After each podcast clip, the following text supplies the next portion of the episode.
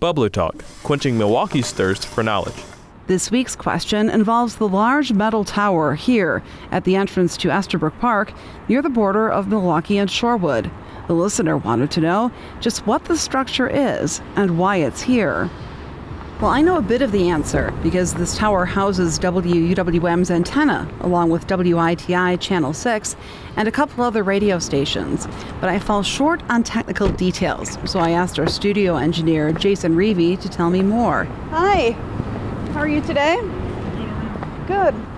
Normally, we see each other in WUWM's offices in downtown Milwaukee, but this morning we met outside the small building connected to the looming tower.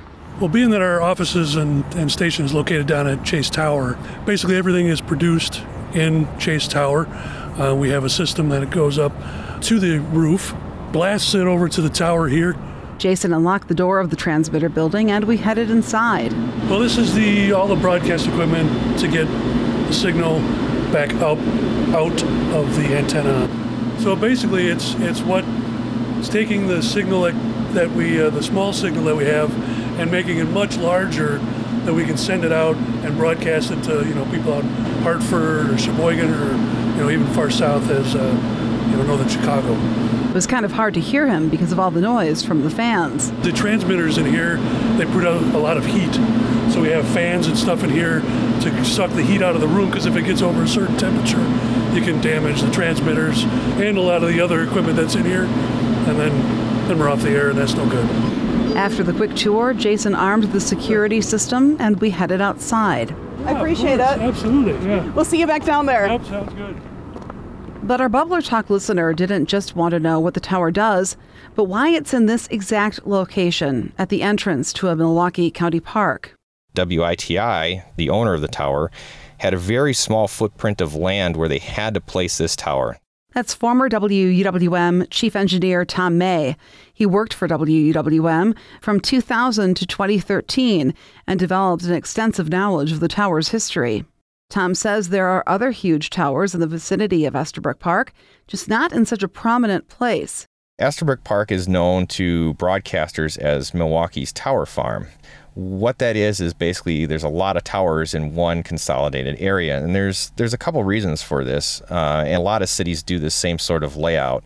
Number one, if you have a lot of your really tall towers in one place, it makes it easier for aviation to sort of avoid the air menace.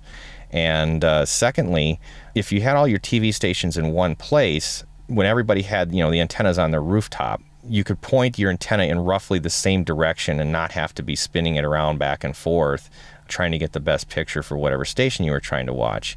Tom says the FCC gives precise instructions to tower builders.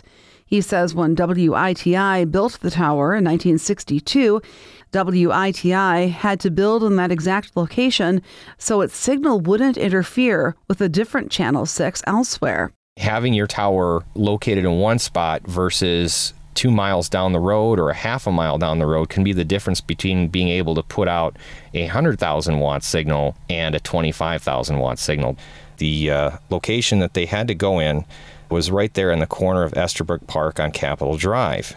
The way our Bubbler Talk questioner phrased the inquiry implied that the tower is a bit of an eyesore. But Tom sees things differently, and he's not alone. There are web pages and articles devoted to the tower because of its design.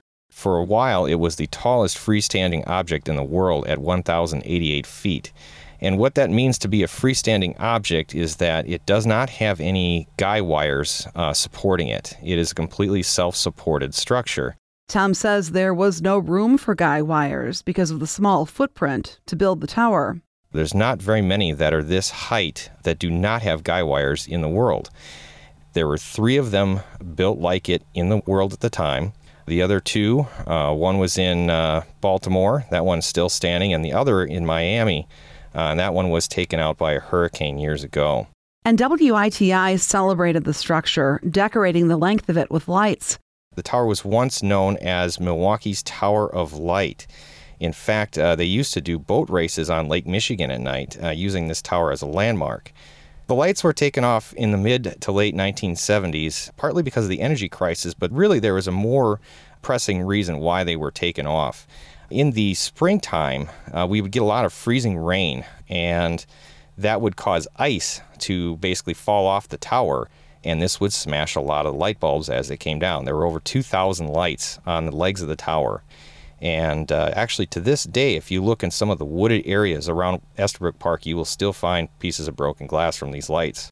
WITI also worked a drawing of the tower into a Channel 6 logo, and for years had a huge number 6 hanging from its side. So, is the tower something to celebrate as an engineering marvel and a part of local broadcast history? Or is it a structure that mars the appearance of one of the area's green spaces?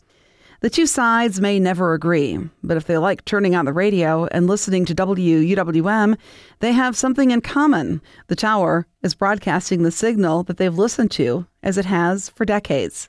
Support for this season's Bubbler Talk comes from Educators Credit Union, a member owned credit union dedicated to helping those who live and work in Wisconsin make informed financial decisions.